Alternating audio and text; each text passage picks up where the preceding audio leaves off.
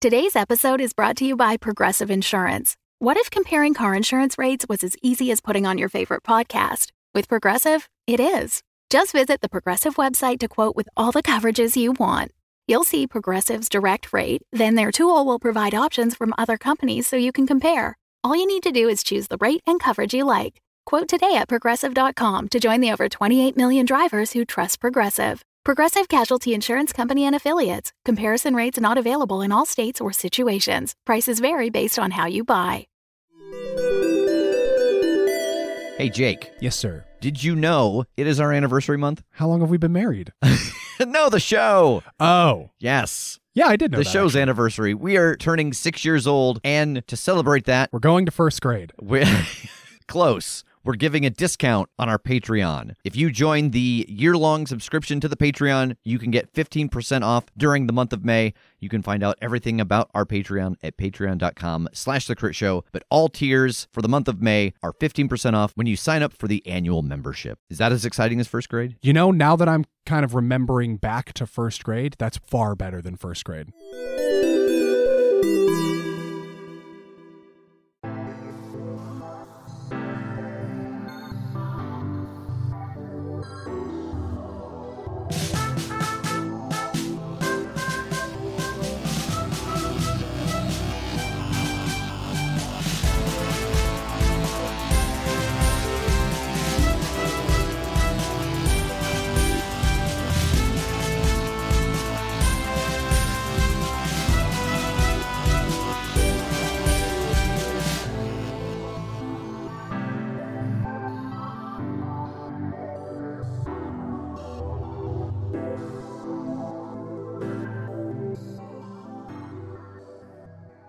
Hey, everybody. Rev here. I'm the host and GM of The Crit Show, a weekly actual play podcast where we play Monster of the Week, Dungeon World, and other powered by the Apocalypse games, all in one dimension hopping connected story. If you're already a listener, welcome back. And if you've not heard of us and you enjoy what you hear today, you can find us at thecritshowpodcast.com or wherever you listen to podcasts. Today, we are here to play through one of the latest games from Evil Hat Productions, Band of Blades designed and written by Stras Acimovic and John LeBoeuf-Little, edited by Karen Twelves, published by Off Guard Games and Evil Hat Productions. We were fortunate enough to have John join us and take us through each step of the game as he GMs our session. So sit back, relax, and enjoy as we play through Band of Blades.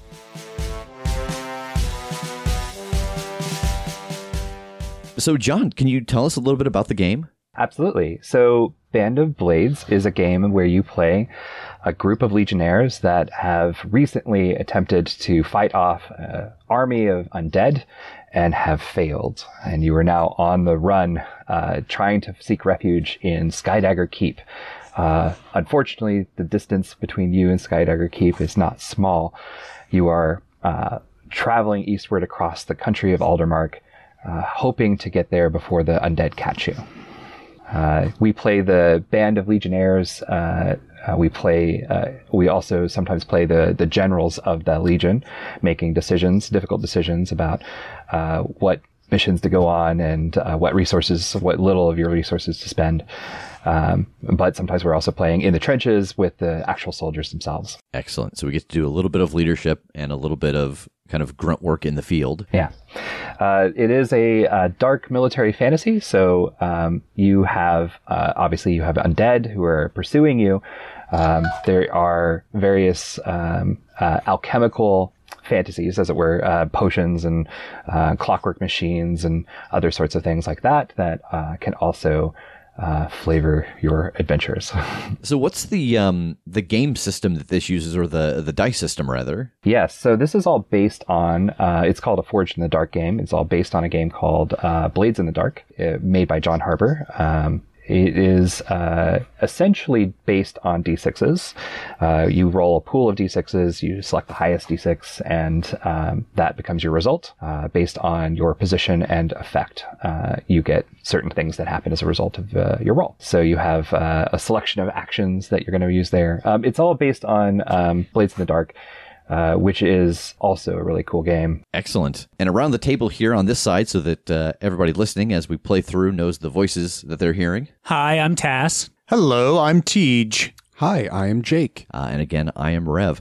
Well, I think that we are ready to go. Cool. So uh, you all have created uh, Legionnaires and are um, tasked with a mission. I'm going to read that mission to you, and we'll just get started. Um, so with the crafting, so Blackshot, I should also mention, with the crafting of Blackshot, uh, which is a alchemical um, material that allows you to kill undead uh, very well. Uh, the undead armies had been held at a standstill in the Western kingdoms. That changed at the Battle of Ettenmark Fields. That was the, the battle that you uh, you guys are retreating from. Now the Legion has been shattered, and the Cinder King's troops march east, bolstered with heretofore unseen horrors to fight humanity. You and your squad must secure a retreat for your comrades. To make it worse, your chosen, Shreya, which I'll talk about in a moment, has gone off on her own mission and left you to make do without her. Your chosen is one of the reasons why you're not completely obliterated uh, from your uh, abject failure on the Western Front. um, the, uh, the the chosen is uh, a manifestation of a god that has been um, infused into a human body. Um, Shreya used to be uh, a Bartan war general, um, but is now the chosen of Az- Azrika, the Bartan goddess of healing and mercy. Um, but she is currently MIA, doing her own thing. Uh, the Legion has marched across the Huzelbrook Bridge, the only easy passage over the Tigria River for miles. Uh, but the undead are ceaseless in their advance. Your mission is to blow the bridge with alchemical charges. The enemy must be delayed if the Legion is to gain enough time to advance and set up a defensive position closer to the mountains. Can you stay alive long enough to blow the bridge? Who, if anyone, will make it back to camp? And how will you deal with the advance forces the Broken have sent to stop you? We're going to play to find out. Excellent. We all Yes. perked up when you were like below the bridge. Yeah. Everyone at the table went, yes. Let's do it.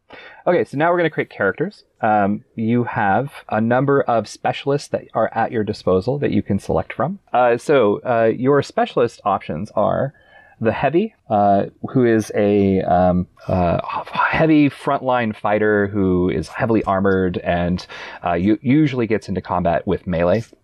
Uh, the medic, who is uh, very educated and is able to uh, patch people up during uh, during the adventure. Uh, the officer, who is an excellent interpersonal skills and the ability to position people where they need to be to be of great effect. The scout, who is always able to range forward and see what's going on, um, and the sniper, who can dispatch the greatest of threats with a few well placed bullets. So do we know who all is going to be playing what? Uh, I would very much like to play the sniper. I think that sounds radical. Uh, I've gone ahead and chosen the medic. I like the heavy. I'm going to go with that. all right. Uh, I'm going to be the scout. Perfect. So after you've chosen your uh, playbook, um, you're going to choose a special ability. Um, there are, I think, seven or eight special abilities plus a few um, abilities that everyone has access to. Um, if you have any questions, you can just take the first one on the list. Um, but each of those special abilities will give you something that you can do uh, that pushes you a little bit beyond what a normal uh, member of your uh, specialization might do. Uh, do we want to talk about uh, which ones you guys have selected? Um, man, these are all very good.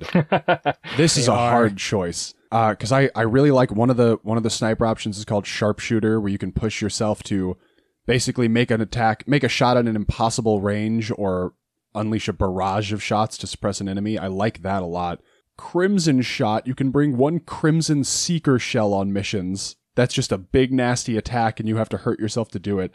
I think the one I'm going to go with though is the one at the top of the list. Uh, it's called One Eye. You've replaced an eye with an alchemical construct. You can see invisible targets clearly and identify supernatural forces. Dude, Wow. Very cool. um, as the medic, I actually get two special abilities one that's already selected for me, and then one that I get to pick. And the one that is selected is called Attache. You may deploy on any mission, even outside the usual specialist caps. Gain this ability for free when you become a medic. Yeah, so normally a mission must only have up to two specialists. So medics can break that rule and join any mission. Gotcha. Um, and then the one I actually picked is called Not Today. You can spend a doctor use on a Legionnaire who has taken level 4 harm on a mission, but you must do so quickly before they die. You treat them and reduce the wound to level 3 harm instead. Uh, I have also decided the first one um, for the heavy is called Bulwark, which I can spend an anchor use, which is kind of my currency, um, as special armor against consequences to a squad you are defending. Um, I see this guy as you know very much a a defender. He's a you know he's your classic tank. Uh, so he's not necessarily waiting in waiting into battle to kill a lot of things. He's you know making sure to take take the ta- the damage, take the hits, get the attention, so that everybody else can do what they need to do. And yeah, Jake's right. There's a lot of really good ones on here. Uh, for the scout, I have uh, like the wind. This is just a great description. Whenever there's a question of who goes first, the answer is you. Um, So good. The one I'm going to go with is Sixth Sense. You just know when there are undead nearby. You always know what the highest threat level of undead is in the area, and you can gather info on them with Resolve. I like the idea of this scout who has survived because she has this almost uncanny sense of, oh, the dead are close. And that's why she's become a scout because she's not necessarily great at ranging ahead, but great at dodging between groups. Oh, that's wonderful. Very cool. Um, so after you've chosen your special ability, uh, great job, all of you. Um, you need to choose a heritage. Now there are four heritages uh, com- that comprise the um the armies of the Eastern Kingdoms and particularly of the Legion. Uh, those are the Bartan, the uh, Or Orites, uh, the Panyar, and the um, Zemyati. Um, each of them have a slightly different flavor. Um, the Bartans are uh, close knit and devout. Many wear jewelry made of tokens granted to them by family and friends that they've forged strong friendships with. Uh, their culture is agrarian, it's ruled by council. Um, the Orites are cosmopolitan and influential. Their country is known for its technology. They have advances in uh, clockwork and alchemy that are almost as defining as their obsession with nobility and lineage. Um, almost everyone from Or is noble of some stripe. Uh, Panyar come from the deep forest, which was um, a, forest which was touched by an ancient god, uh, and everyone who spends enough time in that forest gains some sort of animal trait, such as uh, cat eyes or um, noticeable fangs. Uh, their culture focuses on great deeds, and uh, they have a three-part name. The third part of which uh, is a, a part that they earn by doing some great deed. Uh, and then the Zemyati are mountain dwelling clans with a complex arrangement of oaths uh, between themselves, between uh, inside of a clan, between each other clan, and of course with the, between the Zemyati and the world. Um, yeah, so that is that is the set of heritages, and you must pick one to become a member of. Um, I like so they've all got yeah, like a few words, four words to kind of describe the general culture. Um, That's right. I like the Zemyati because it's tough, bold, loyal, and stubborn. um, and I'm imagining this kind of gunslinger, you know, fears nothing kind of person. So I'm going to go with a Zemyati. Excellent. Nice. Uh, and I'm gonna go with there's a list of names. So the way the way uh, at least for the Zemyati, there's a list of first names and then patronymics and matronymics. Do you do you pick a first name and add one of those endings to it, basically, like you're the son of or the daughter of that first name? Uh, exactly. Okay. Uh, and uh, colloq- uh, canonically, w- what we do is uh, if you uh, are a gal, uh, if you're yeah, if you're a gal, you're uh, you take your mother's name and you add a matronymic to it, and if you're a guy, you take uh your father's name, you add a patronymic to it. Okay. Uh, so I'm gonna go with Leovel Kalevich. I've decided to go with the Bartan and and the actual like uh, traits for them are warm, pious, stoic, and educated. And I think a medic would be pretty well educated and have to be warm and pious to to be sort of a medic. And the name I chose for my Bartan, you get a name and then a family name. So it's uh, Vani Pakshi. Uh, for the heavy, I think I'm also going to go with Zemyati. Um, just uh, tough and stubborn are the only two that I think I need. and I have I have decided after hearing Jake's name that I like it a lot. So uh, I am his brother. Nice. Wonderful. Nice. That's Uh, perfect. so I will be Adramir Kalevich. Fantastic. That means we have to have the same accent. It's true. I hope I get to talk And first. I'm going to decide it. Yeah. now it's a race to talk first in character. Uh, and I'm going to go with Panyar, artisan, traveler, shrewd, marked. And as you'd mentioned before, they have uh, the naming system of the color name, the mark name, and the deed name. So her name is Gray Shifting Wind. Awesome. So gray shifting, uh, and uh, the heavy was, Adramir Kalevich. and then the medic was, Vani, V A N I. and the other Kalevich is Leovel. Awesome. Wonderful. I just want to make notes so that I can refer to you by your names. Uh, after, after doing all of that, we assign action ratings. So this game has a series of actions uh, that are broken up into three groups. Uh, so you have uh, insight, prowess, and uh, resolve are the groups. And inside of those, there are four different actions. Uh, you get to, to distribute a bunch of action points across those. Uh, it's four action points. Um, based on a special ability that Shreya starts with, you get two more Oh, nice. um, and you can just assign those as you as you find appropriate for your your particular playbook. Uh, each of the actions covers a different um, thing that's on the the character sheet. Is in the back sheet panel of the character sheet. You'll see a list of all of the actions and what they do. If there's any question. Oh, so those are like the actions that anybody can take. Yes, anyone can take any of these actions, um, and uh, even even your specialist action. There is an action that is uh, unique to each playbook, but it's not super unique in that anyone can learn how to do it. It's just that specialists definitely do learn how to do it. All right. So the sniper starts with two and shoot, and two is what you max at, right? When you create a character. Yeah, you can't you can't start with more than two. So he starts with two in shoot, one in scout, and one in aim. And I've got six more to spend. So I'm going to go ahead and put another one in aim to max that out for now. One in maneuver. Uh, I think I'll do one in consort because that is like a uh, drawing on your on your connections. That seems handy. Uh, one in skirmish, so I can fight hand to hand. Okay. One in research and one in rig to put together mechanical solutions and whatnot.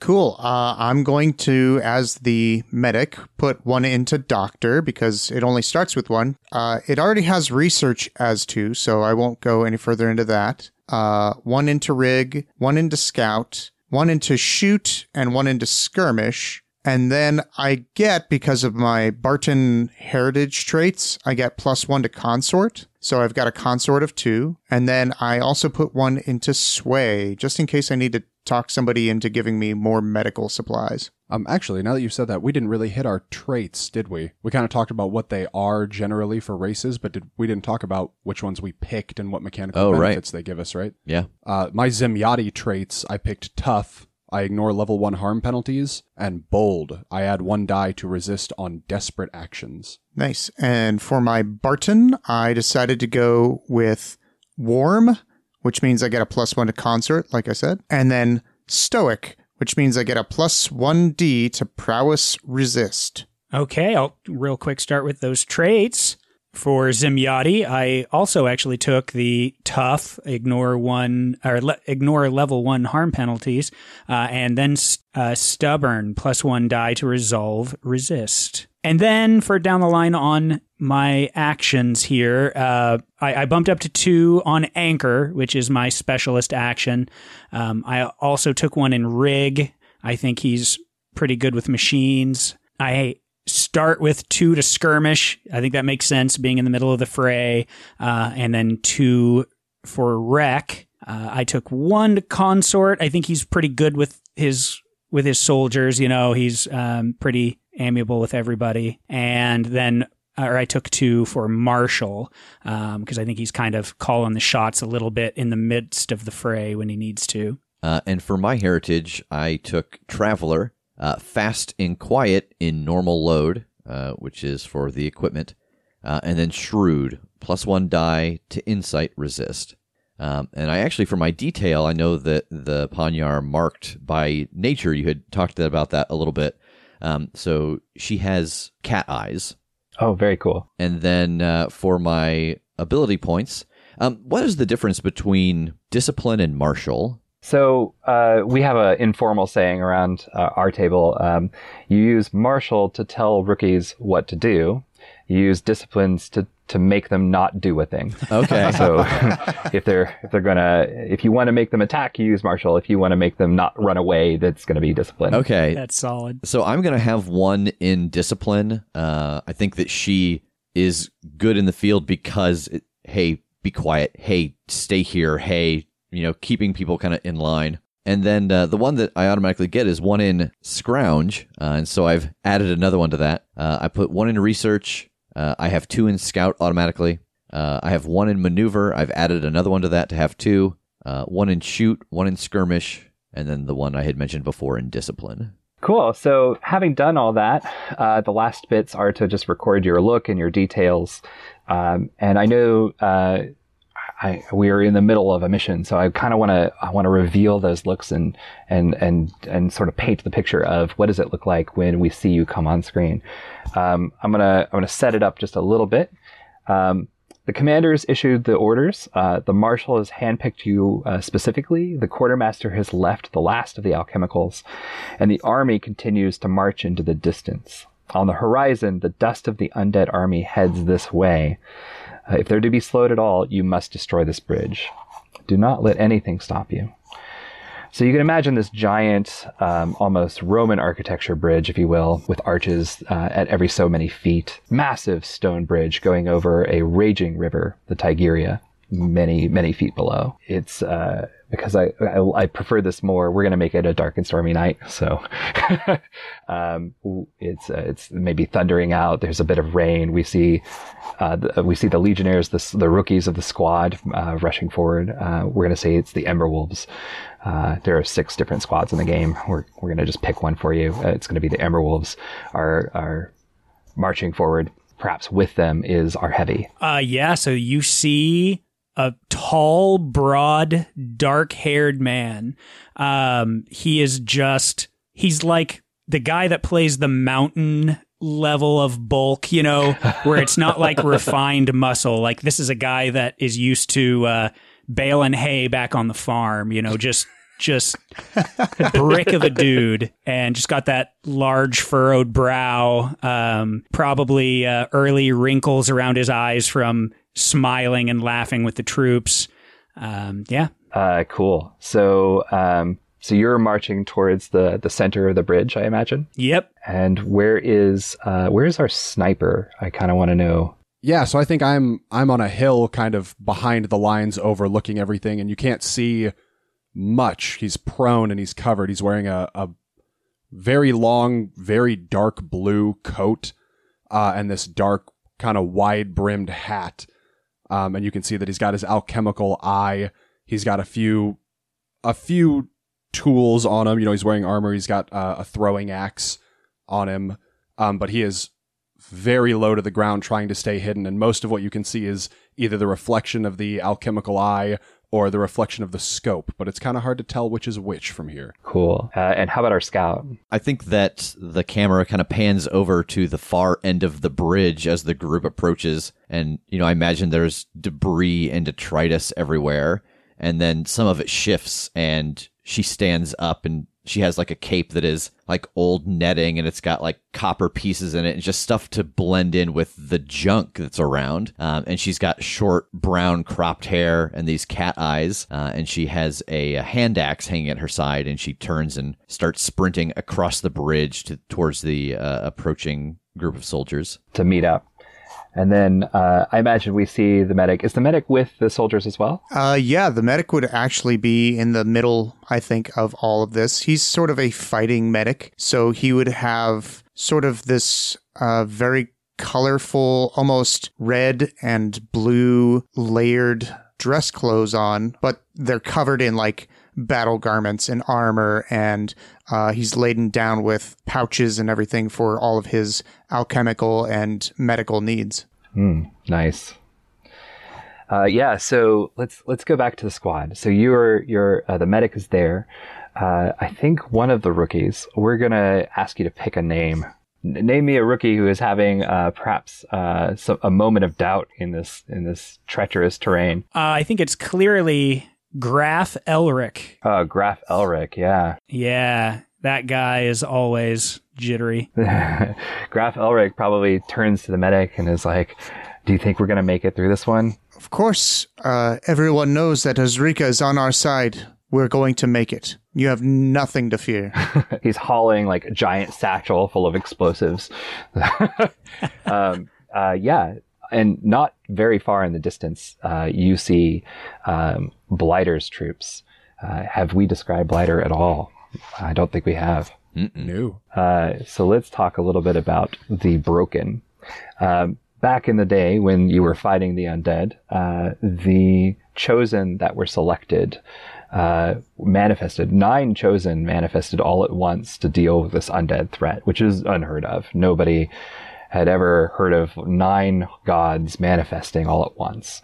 Uh, so obviously they were taking it somewhat seriously.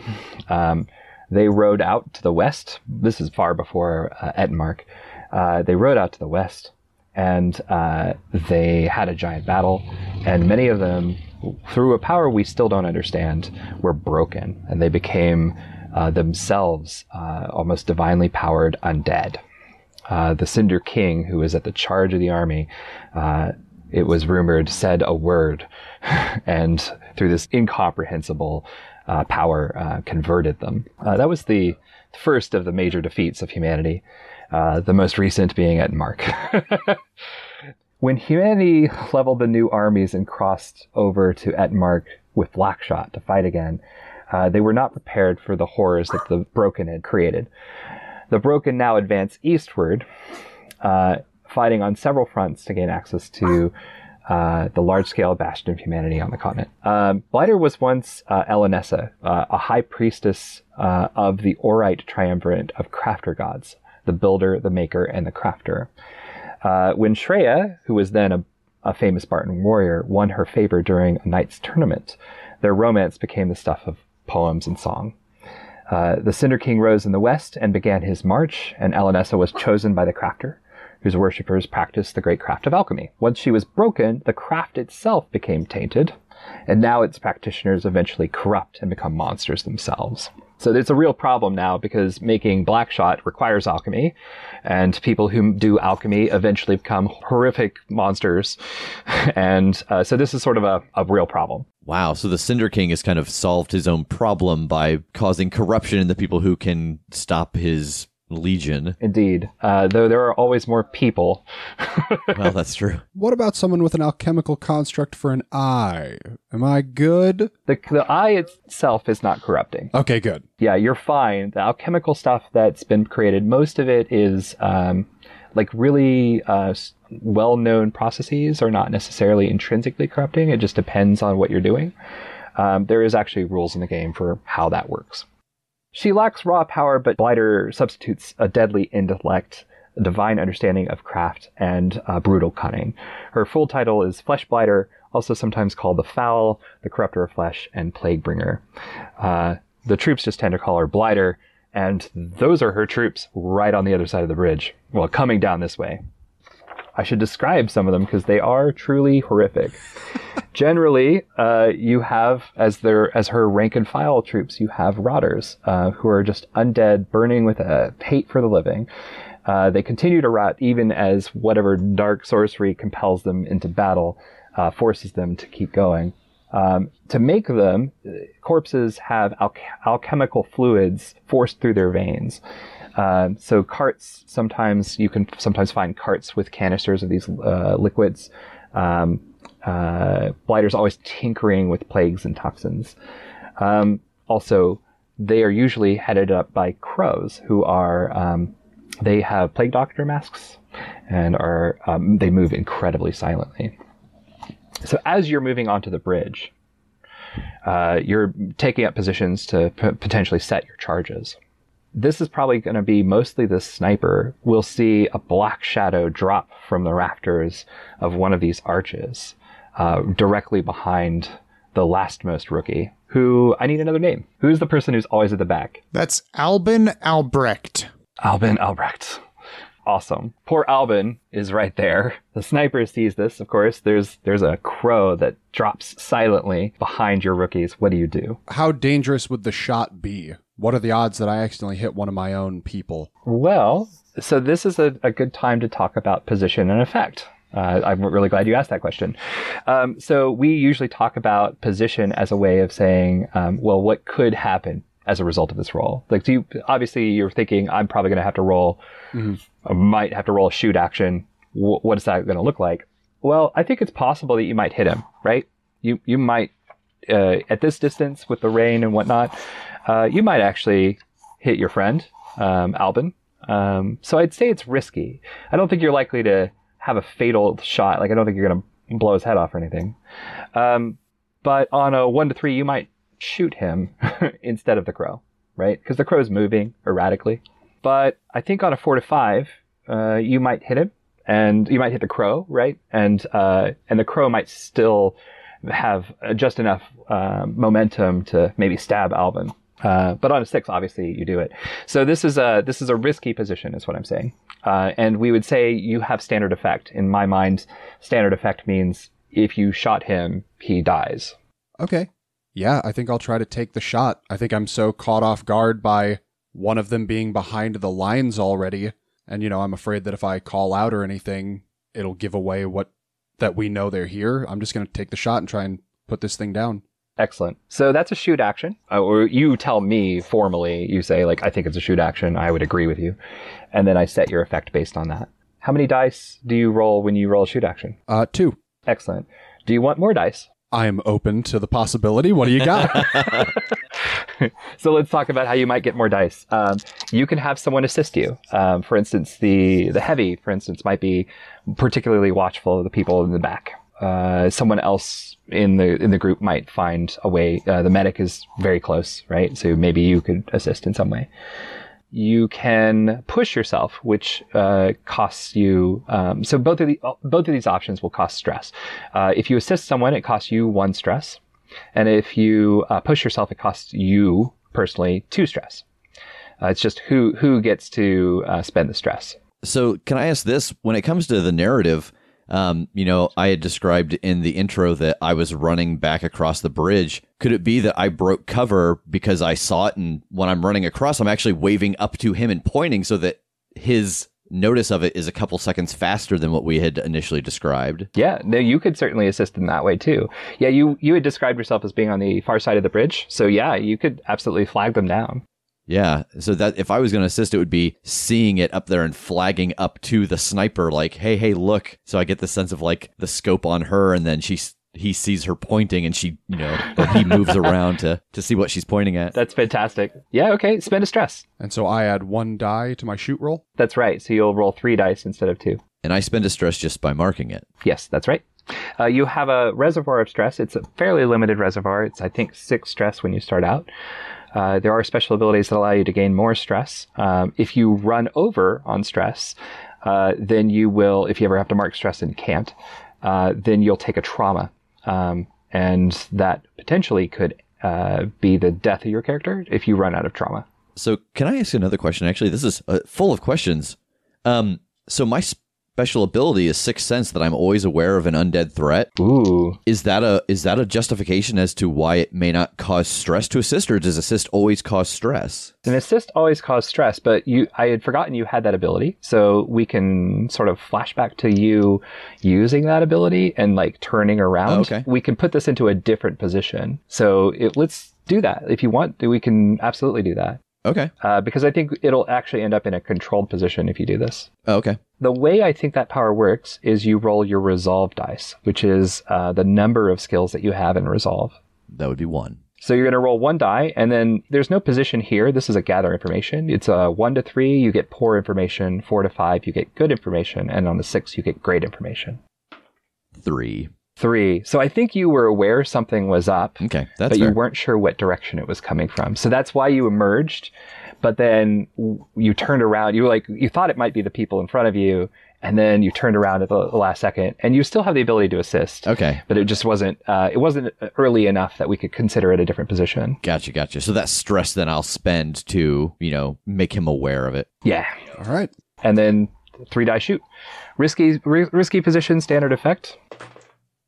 Uh, my highest is a five. Okay, so you do it, and there's a consequence. I actually did. I mentioned that there might be a consequence of like maybe he has enough momentum to go forward and stab the guy anyway, but I actually prefer the idea that it just it startles the rookies, and that the rookies begin to scatter because they don't know what's going on obviously everyone has the ability to interact with this and we can talk about resistances.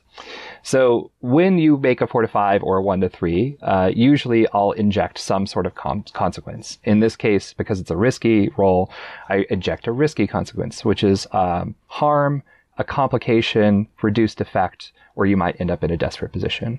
I think in this case, I'm going to introduce a complication, and that complication is going to be the rookies are scattering because they, they're being fired on. They don't really know what's going on. Now, anybody at the table can can resist that. They can say that doesn't happen because whatever. This is where you just say no. I'm gonna I'm gonna say otherwise. Uh, it costs stress to do a resistance, um, but it's a variable amount of stress. I think I can resist because I have discipline. That's perfect. So um, the way it works, though, is you we're going to say it's a, a, resolve resist. You're just like keep them in line. Um, all you have to do is roll the number of resolve dice you have. Oh, then that would be three. Okay. And what you're going to do is you're going to take six and subtract your highest die, and that is how much stress it's going to cost.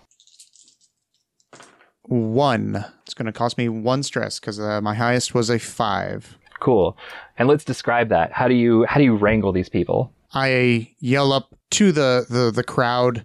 Do not forget that Azrika is on our side. Please, all stay in line. Form the lines. Excellent. Uh, and and they listen to you. Very very good. Uh, cool. So that that happens. Uh, wh- what's going on with our scout up front? Uh, I think that having seen the shot fired and hearing the commotion, uh, I'm turning back across the bridge to see if I can see anything approaching. Now that we have just kind of made ourselves known, we Hmm. you know thought we were sneaking up here good, but there's been a gunshot, there's some screaming, uh, and then there's someone shouting down the screaming. Yeah. So, and so cover is effectively blown. it is. Uh, so the, you are like looking around, and you immediately see that there are undead hands on the ledges of the bridge, and they're pulling themselves up right now.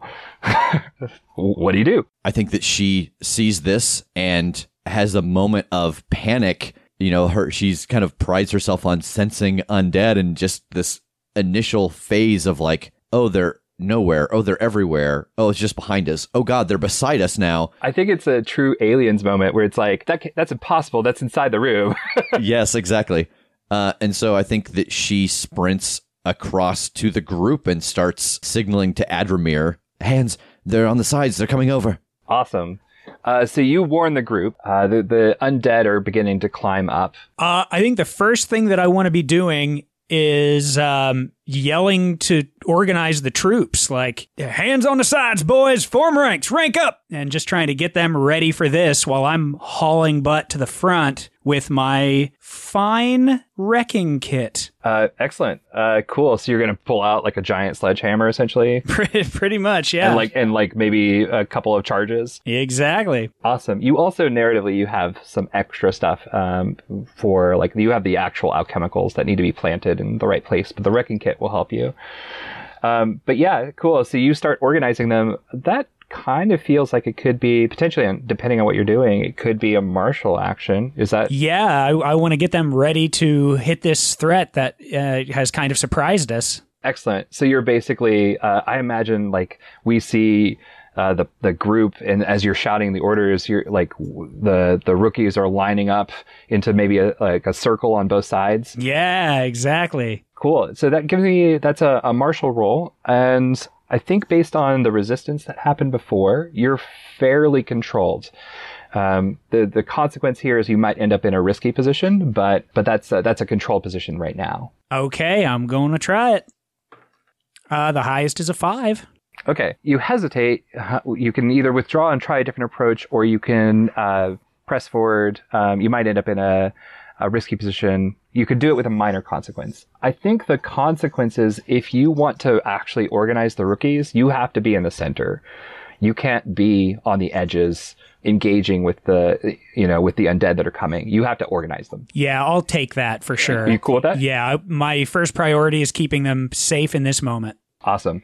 Cool. So there's this awesome scene where we see like a top down view and you're like pointing at a group and the, like three rookies go that way, two rookies go the other way.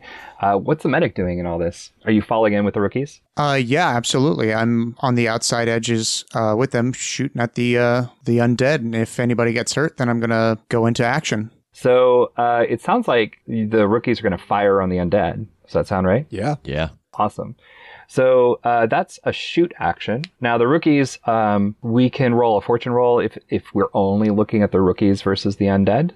Um, but if someone wants to take charge of the rookies, we can we can make that roll, or we can uh, we can do a group shoot depending on how things want to go. Like if the sniper wants to the sniper wants to get involved, you can you can group shoot where the rookies are participating, and also the, so is the sniper. Uh, how do you guys want to do this? What do y'all think? Um, I, I mean, I kind of like the thought of that. That even you being further away or kind of leading the target shooting, like That's what I was to say. I'm like designating, like, I'll fire a shot at one in a group to draw attention to that group and kind of designate it for the rookies. And then I can readdress and fire a shot into another group to designate it. Yeah, I think me from the middle, like we're practiced at this so that, you know, you get the bird's eye view and I'm pointing out where those shots are hitting. So we're kind of tag teaming it that way. Yeah, and that's why they jumped so much at the beginning, is that they're not used to you taking a shot unless it is indicating where they should all be shooting, and then you shot behind them. Yeah. That makes sense. Uh, so who all is participating in that group action? Uh, obviously the sniper, obviously the rookies. I guess I'll have to if I'm in the middle of uh, them as well. Yeah, I think I as well. I think that what she does is once she gets back to the group, I imagine this half circle and that she is behind Adramir, intentionally shooting at whatever the group isn't focused on, like someone who takes out the the straggler that nobody's paying attention to. Awesome. Yeah, no, I think um, so. Here's the good news. Uh, the good news is you're effectively all going to roll independent actions where you roll shoot, but uh, we're going to take the highest results for the group uh, across any any given die roll. The bad news is that anyone who rolls below a four, if you roll a one to three, uh, that will cause the person who's leading the action to take a stress. Uh, so your sniper might get very stressed in this moment. Uh, but we'll just see how you roll, right? If you roll forward, it's fine. And what if I have nothing in shoot? Uh, the question is whether you're participating in this group action, and the answer is probably not. Probably not. I think I'm more. I think I'm being more directional about it than actually partaking of the shooting. So yeah, that makes sense. Now the rookies can roll a die because the rookies always get a die um, as a group, uh, and you can roll that die if you'd like. Oh, I see. You could roll for the rookies, in other words. What do you guys think? Yeah. Yes. Okay, we're Yeah. gonna do it. Bam, six. Awesome. So you do it. That's the good news. We should have set a position, but I was feeling it was sort of risky. I think that was, uh, you should always assume that if I don't say a position, it's probably risky and standard effect. Uh, but yeah, so you've got a six. Uh, were there any f- lower than fours? Yes, the rookies rolled a three. No. Yeah, I- well, that makes sense. I blame them. Uh, so I think that means the sniper takes one stress. Okay. Who is marshaling those rookies? No, you're doing a great job. It's just unfortunately a really difficult thing because you're being set upon by all sides. It's dark, it's raining, you're having to shout over the thunder. Uh, it's very dramatic. Uh, and the shots are ringing out, but like you have to actually tell the rookies where are they, like wh- where the shots are going because the, with the, the sound of the thunder, it starts, it's sort of like echoey. Um, so you're just having to do a lot of work. Can I pay you to cheerlead over all of my failed rolls? Because you are really good at this. There's a particular GMing advice that we give, which is to be a fan of the players and to like always, uh, when something goes wrong, it's not because you're incompetent. It's because, uh, something bad happened or something you're trying to compensate for something. Uh, so it's just part of the game. I dig it. Yeah. So cool. See, I think you guys put down maybe a good dozen of these rotters that came up over the sides, and you have a few minutes to breathe while the the main undead force are coming your way. Uh, and in that distance, it's not very far. You can see shambling horrors, which are freakish amalgamations of parts of different people that have all been stitched together into towering beasts of festering anger. Uh, they're 8 to 14 foot tall giants that only fall to concentrated fire or heavy weaponry. Whoa! Uh, Blackshot won't even kill them outright like they would line troop. Oh. Uh, many are augmented with um, metal or machined parts or armor screwed directly into their flesh. Um, some have multiple bodies that have been stitched together, and uh, they all fight as if they were a full group of people.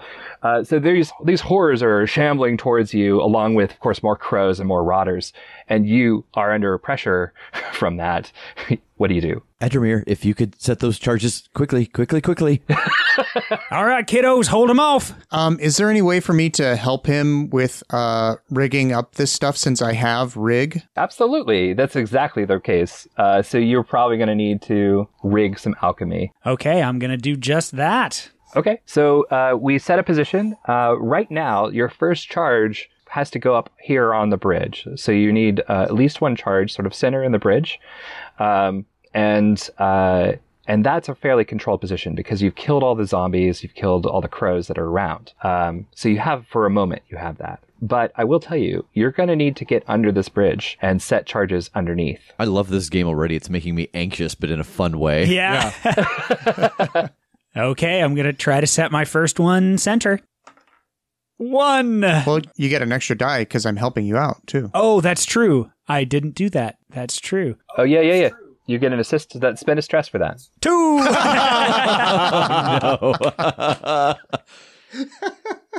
Uh, okay. Um, so something goes wrong. Controlled. Uh, you're going to end up in a risky position. Uh, hmm. There are three bombs. There are two triggers. Oh. Uh, you're going to need to set one of them off manually. That is your that is your situation. okay, I think that I realize that and I don't tell them.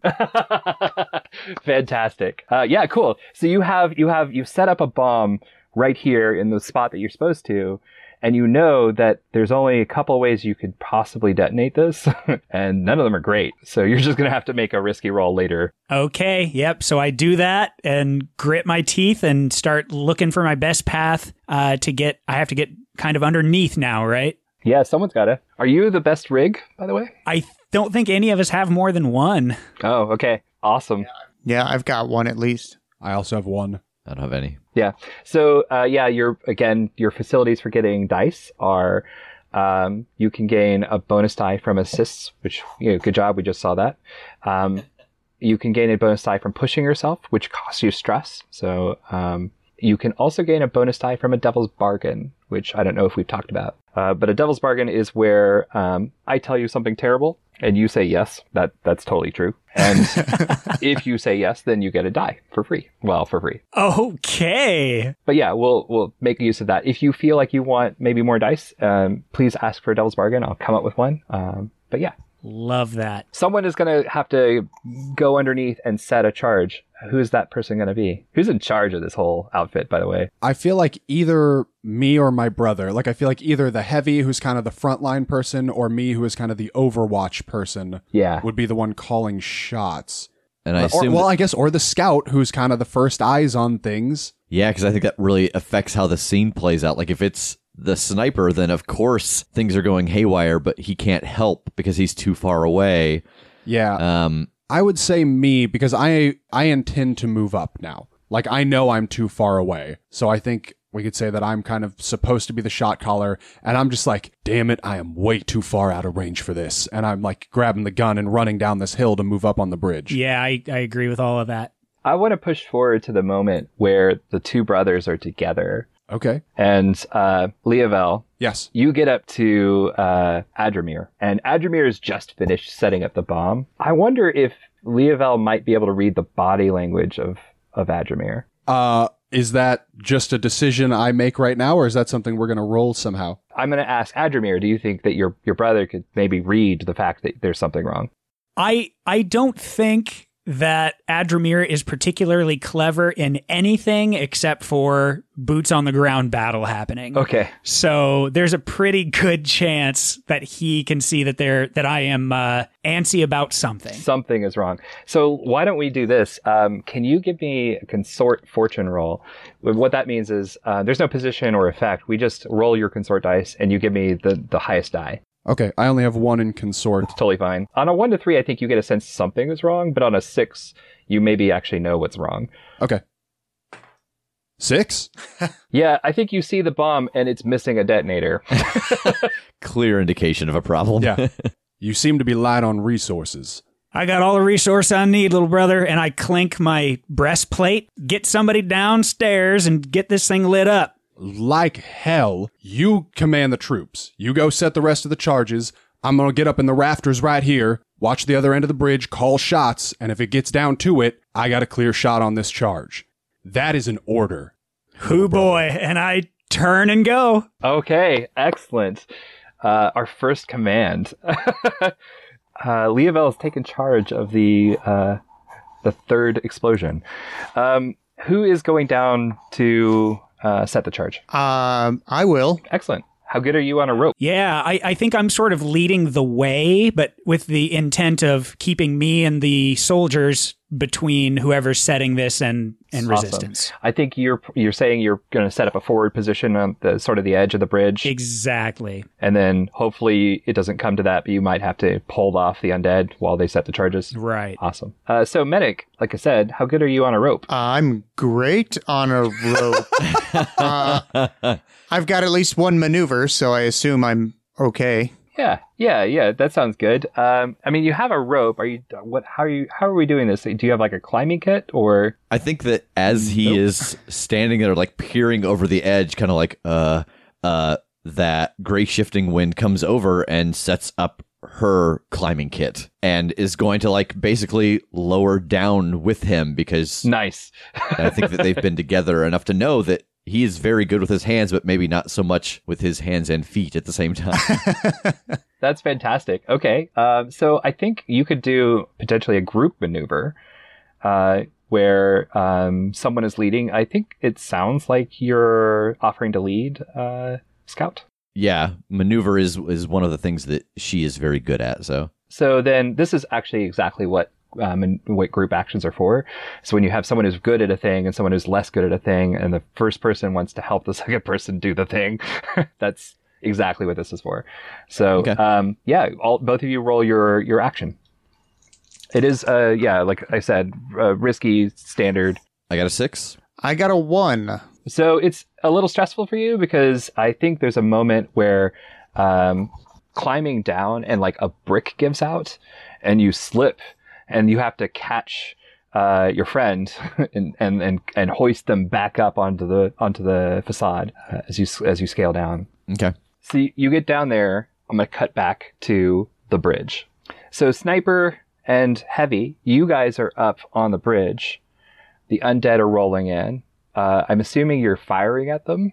Um, can I? I was hoping to climb up into the rafters. I saw a crow drop from the rafters. Could I Yeah, make my way up there so I've got a better vantage point? completely. I think you have plenty of time to do that, so I don't feel like that's a roll. Okay. But you can you can easily clamber up there, and you have elevation essentially on uh, the horrors that are coming your way. Then yes, I'm absolutely trying to pick them off. Cool.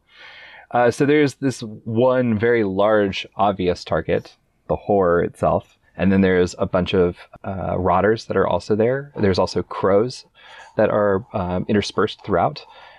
Who are you? Who are you picking off? Uh, and you said we know that Black Shot won't even take out the big, terrifying monsters, right? It does hurt them more than regular shot. I think I would probably be focusing down on that then. Okay. Let the let the ground troops deal with the smaller kind of mobs as they roll in, and I'm just going to try and at least weaken the huge things before they can get close enough to start smashing up my people. Excellent. Uh, yeah, I imagine there's a scene where like you, we see through your sight for a bit and you track across these many undead and then we zoom up into what is essentially several undead that have been stitched together. uh, and then you take the shot. Uh, and do I mark a, a black shot Yes, for this if I'm okay? Did I should I have marked an ammo for the first shot on the crow? indeed. Okay. Basically, each time you roll your shoot action, mark something. Okay. All right. I have two dice. Would you like more? Is there a devil's bargain? Uh, yeah, totally. I think there could be a devil's bargain. Um, do you guys have ideas for devil's bargains? I think Tess is probably going to say what I'm thinking. I'm thinking that that shot pisses it off a whole bunch, and there's a pretty good chance that if it gets hurt that bad, it's going to really charge at the front line. Oh, okay. That it goes like hauling in. Okay. Yeah, I'd be okay with that. I don't think I will accept that because my whole my whole goal here is to hurt it before it gets to my troops. So I definitely don't want to piss it off so much that it steamrolls them. We could do something very uh, mundane, like um, you get one shot and your your your gun jams. The face that he sees stitched to the body is their father. Oh my god. like god! both brothers, it is Ooh, ooh, one of their family members in this body. ooh! I do like that. I, I would do that one for sure. Your poor family is now the thing you're firing at. Um. Jake, yes. look at me in this moment. I will. I will take that one, Okay. and I think it's it's really hard, but I don't want my brother to see it. So I need a name. art for our father. Yes. Uh. Well, isn't it? Um, Oh yeah, it would be Kole. Kole. Yeah, your father Kole is is the thing that you're firing at. Yeah, and and I think seeing that though, like it's it is hard to not weep and or throw up, but I aim for that face so that when it gets closer, Adramir doesn't have to see it and doesn't have to suffer this. Okay. Um, normally, I would say that a, a roll like this is controlled. Um, and I think that's appropriate here. You're firing at range. It doesn't really have any interactions with you guys right now. Right now, you're in a control position. Uh, I think you have standard effect. We'll see what you roll. Okay. Uh, four. Okay. Uh, so you hesitate. You can either withdraw and try a different approach, or do it with a minor consequence. Um, I think the the minor consequence is going to be a form of lesser harm. Uh, I'm going to say you can take lesser harm, uh, nightmares. Oh, This is going to affect you later, but you're tough, right? Yeah, I will absolutely do that. Do I just make a note of that? Uh, it's in your character sheet on the left panel in the middle. There's a harm track. Under level one harm, just put in nightmares. Okay. Um, one of my Zemyati traits though is ignore level one harm penalties. Yeah, so you're not penalized from it, but it's still there. Got it. you're tough, you can tough through it. It's not going to affect you. But that doesn't mean it doesn't it's not there. Uh, you're still having the nightmares. They're just not affecting you and your tasks. Got it. Okay. that's superb. uh, yeah, so um, you got a 45. So uh, I actually have a clock here um, that represents the horror. Uh, the way that uh, sometimes we work uh, obstacles like blowing up a bridge or dealing with something that's like a horror is you, you create a clock. And then this clock has a certain number of segments. In this case, your horror has eight segments. You have just done two to uh, to the horror, um, having shot uh, Kole uh, uh, through the head and like a, a flash of green fire burning the last visage of your uh, family, perhaps patriarch. Um, but the horror is made of many of these bodies, possibly other friends and family that you know or knew, uh, and is going to continue to shamble forward and engage. And I'm going to cut back to under the bridge.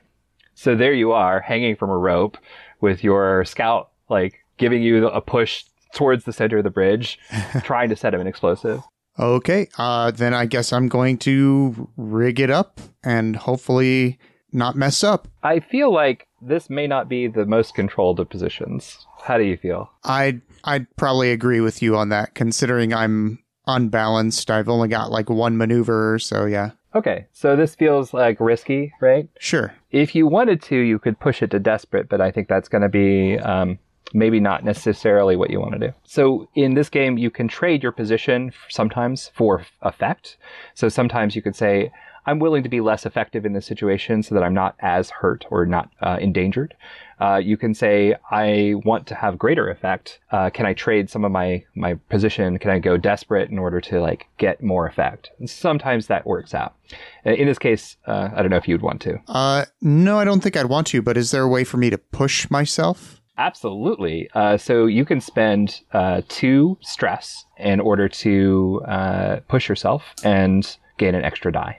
Because this seems pretty stressful just you know, on its own. And I have to like work through it and get it done because my hands are what are going to end up basically saving the lives of everybody up top. Mhm. That's why I'm the medic. How yeah, how medical. Yeah. My assumption is that he rolls all ones and the camera just cuts to gray shifting wind and there's the sound of an explosion and then splatter on her face and then the curb your enthusiasm music. I got a five. Uh, so you do it, and there's a consequence. I think what happens is you latch on to the place where the bomb has to be, and you have to like go around one of the pillars that's in there. And we cut away from seeing you set up the bomb, and there's a bit where the rope is like caught on the rocks, and as you're pulling, eventually the rope just snags on a sharp bit of rock and cuts. So you stuck the bomb. You're there. You're on the pillar. No rope.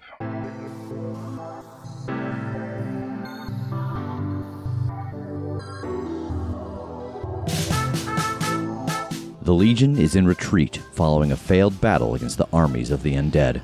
You are a member of the Legion, your bonds to one another forged in the dark by bone and blood.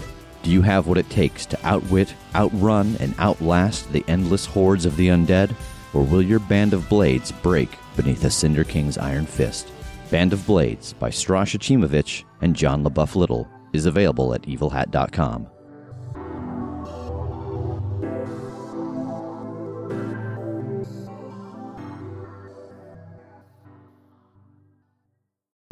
The Fable and Folly Network, where fiction producers flourish. Welcome to the Strata. There's two of them following me. I know that for sure. Hand over the package and we'll let you go. You'll let me go. Oh, that's cute. Ah. The first bullet hits me in the chest, sends me staggering back a step. All right, you assholes.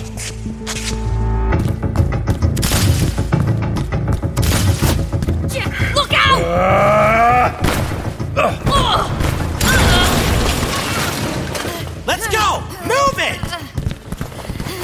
Yeah, run. That's it. And spread the word. Don't mess with Rust. Ever. Anyone who, tries is gonna. Oh, forget it. The Strata. In a dystopian city, an aging courier is forced to go into business with an underworld ganglord in order to pay for the treatment that keeps him alive. Check out The Strata anywhere you listen to podcasts.